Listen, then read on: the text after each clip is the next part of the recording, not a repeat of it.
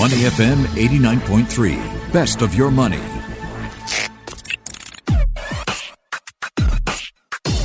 Money and Me on Your Money, only on Money FM 89.3. A big budget for Budget 2020, but what does it mean for investors? I'm joined by Arun Pai, Chief Crystals Officer at Crystals AI. We saw a slew of measures to deal with short-term and long-term economic challenges. Short-term challenges, of course, brought our way by the COVID-19 outbreak. And then there's a long-term economic development, the perennial pillar of economic transformation, helping workers deal with an economy that is rapidly changing. So immediate measures include a $4 billion package to help businesses with cash flow retain employees, $1.6 billion for household expenses amid the COVID 19 outbreak. Long term help includes $6 billion set aside to cushion the impact of a future GST increase, $8.3 billion spent on growing and transforming the economy over three years. Arun Pai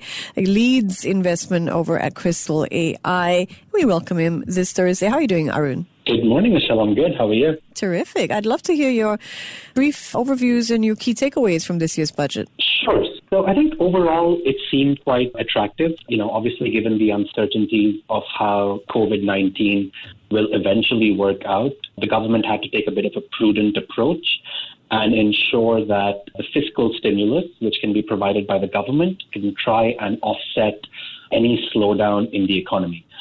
So, you know, the Singapore government being the way it is, took a very practical, pragmatic approach, I feel, where they did not set this in stone and they gave themselves a little bit of a buffer in case things actually do take a turn for the worse, that they'll be able to pump in even more money into the economy. So we're seeing an expected overall budget deficit of $10.9 billion. The government has said it will not need to draw on past reserves for this because there is an accumulated fiscal surplus to fund this overall deficit. My question, why such a big budget? It's definitely required given the slowdown that you can hear on the street in terms of businesses reporting a revenue drop of anywhere from 25 to 50 percent mm. on a monthly basis in terms of revenue. And some of these industries, like the airlines industry, are extremely leveraged ones. So if you do not have the government stepping up support during times like this, then there will be a lot of bankruptcies. If you look back in 2008, the last, you know, the global financial crisis, it was a scary time where a lot of companies went under because the government could not step up and provide enough support. During times like this, where there's a lot of uncertainty in the market that starts giving a negative feedback loop where consumers stop buying, uh, you know, st- reduce their purchases, given the uncertainty of whether they might not, they might or might not have a job in the next month, it leads to even further reduction in revenue of companies, and that negative loop has to be stopped somehow and the lender of last resort or the supporting pillar of the ecosystem has to be the government stepping up. Mm. So while 11 billion or 2% of the GDP, approximately 2% of the GDP might seem like a reasonable, like a large number, at the same time, in a lucky situation where the Singapore economy was doing quite well for the past three, four years, so we could accumulate those surpluses through taxes and investments. And during times like this, the government has to step in. Yeah, well, speaking of surpluses, the purpose of raising the GST was to raise government revenue because they were expecting an increase in recurrent spending, particularly in healthcare, as Singapore grapples with an aging population. But the news we know now is that the increase in the GST hike to 9% is not going to happen by 2021. We do know it's going to happen, but a little later, sometime between 2021 and 2025. Uh, it's a broad based consumption tax, GST. What does the delay really mean? For the economy? Right. So, you know, obviously, when they came up with this news, I think in November of last year, the world economy and especially Singapore was in a very different situation. So, you know, at that point of time, the Singapore government's primary focus was more along the lines of we have an aging population, like you mentioned. We need to ensure productivity enhancements. We need to try and generate more taxes to ensure that we can you know, keep the standard of living of our seniors and the elderly population at a decent level, say 20, 30 years in the future. And the only way to do that is through raising taxes. And a smarter way potentially of doing it is doing it via GST rather than taxing people at source via income taxes. You know, the amount of taxes already raised through real estate sales are reasonably high. We can already see that in terms of property prices relatively flatline, flatlining the last year to two years. So one of the ways was doing it through GST. But now comes this massive consumption hit mm. because of this uncertainty of the COVID virus. And the government has no choice but to at least, you know, ensure that there's no GST increase. That being said, if we start seeing a much more massive slowdown in the economy, basically it being, you know, this virus is not able to be controlled as well, which hopefully doesn't happen. But if this continues on for three or four more months, then maybe we'll have to start seeing a lot more fiscal surplus, like spending surpluses by the government to ensure that this lack of demand that's being generated by consumers not wanting to buy items can be offset by the government. Again, this is a broad-based consumer tax, so I'm sure many people heard there was a six billion dollar package uh, to help Singaporean households cover at least five years worth of extra GST expenses.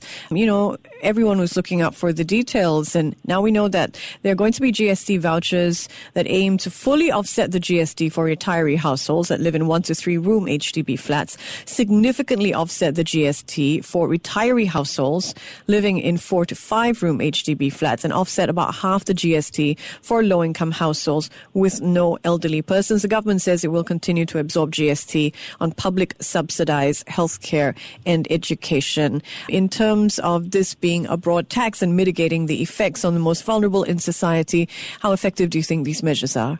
it's definitely required, right? So this is uh, this is a simple way, I guess, of the government increasing taxes for the relatively more well-to-do and the mass affluent segment. Mm-hmm. And there's no way that they can do that unless they increase the income at the source, at the income tax level. So what they've done is kind of smart, where you increase the GST, primarily targeting the mass affluent and the more the richer segment by giving these vouchers to the people who are more requiring or more deserving of it. I would say. Uh, that's on the GST side. On the other side, they're trying to ensure that uh, the skills enhancement of people, the productivity enhancement that the government has finally seen over the last year because of the various measures that's come out in terms of the you know EDG grants to ensure that corporates start revamping and utilizing technology to a much more fuller extent. They're focusing on that too. So a skills future top up of like $500 for ages 25 and above is very useful to try and ensure that all the citizens and PRs of the country are able to continuously enhance their skills, you know, over the course of the next year to two years. And that's extremely important for the longer term benefits of the economy. Yeah, I want to drill down on that. So, in his budget speech, uh, Mr. Heng Swee Keat mentioned the five sectors directly hit by COVID tourism, aviation, retail, food services, point to point transport services. So, they're going to receive additional support under the Adapt and Grow initiative for operating costs, cash flow to retain and reskill workers. But the problem with this, uh, some say, is that when it comes to these measures, they seem to be targeted but short term. Will this support be sufficient for businesses that are on the front lines when it comes to the effects of COVID outbreak? So that, that's really interesting uh, point that you brought up. So, you know, let's take a look at some numbers, right? In SARS back in 2003, mm. the airline industry was given something just shy of like $50 million to support the industry. This time it's over uh, double that amount, which is like about 112, 115 million US dollars. So on a relative basis, it is quite a substantial amount of money.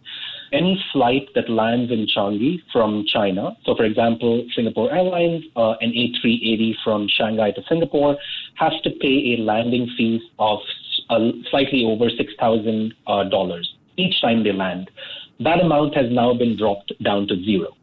Now, does that truly help an airline that much or not? It is a little bit questionable because at the end of the day, they've canceled like 75% of their flights already. So, you know, that amount of like 6,000 plus dollars savings is only now being utilized by, say, 25% of a flights. Mm. But at the same time, a government can only try and do so much. Indeed unless it becomes a complete bailout of the entire economy. And we kind of saw the backlash of that just going back to 2008 again, when the U.S. government came under a lot of stick for basically bailing out banks and you know car manufacturing companies. So it has to draw a very fine line between ensuring that it can support the industry for the short term, but at the same time, not incentivizing them in a way that they do not need to try and ensure, you know, stringent cost cutting measures, efficiency enhancements, so that the industry itself can be competitive more for the long run.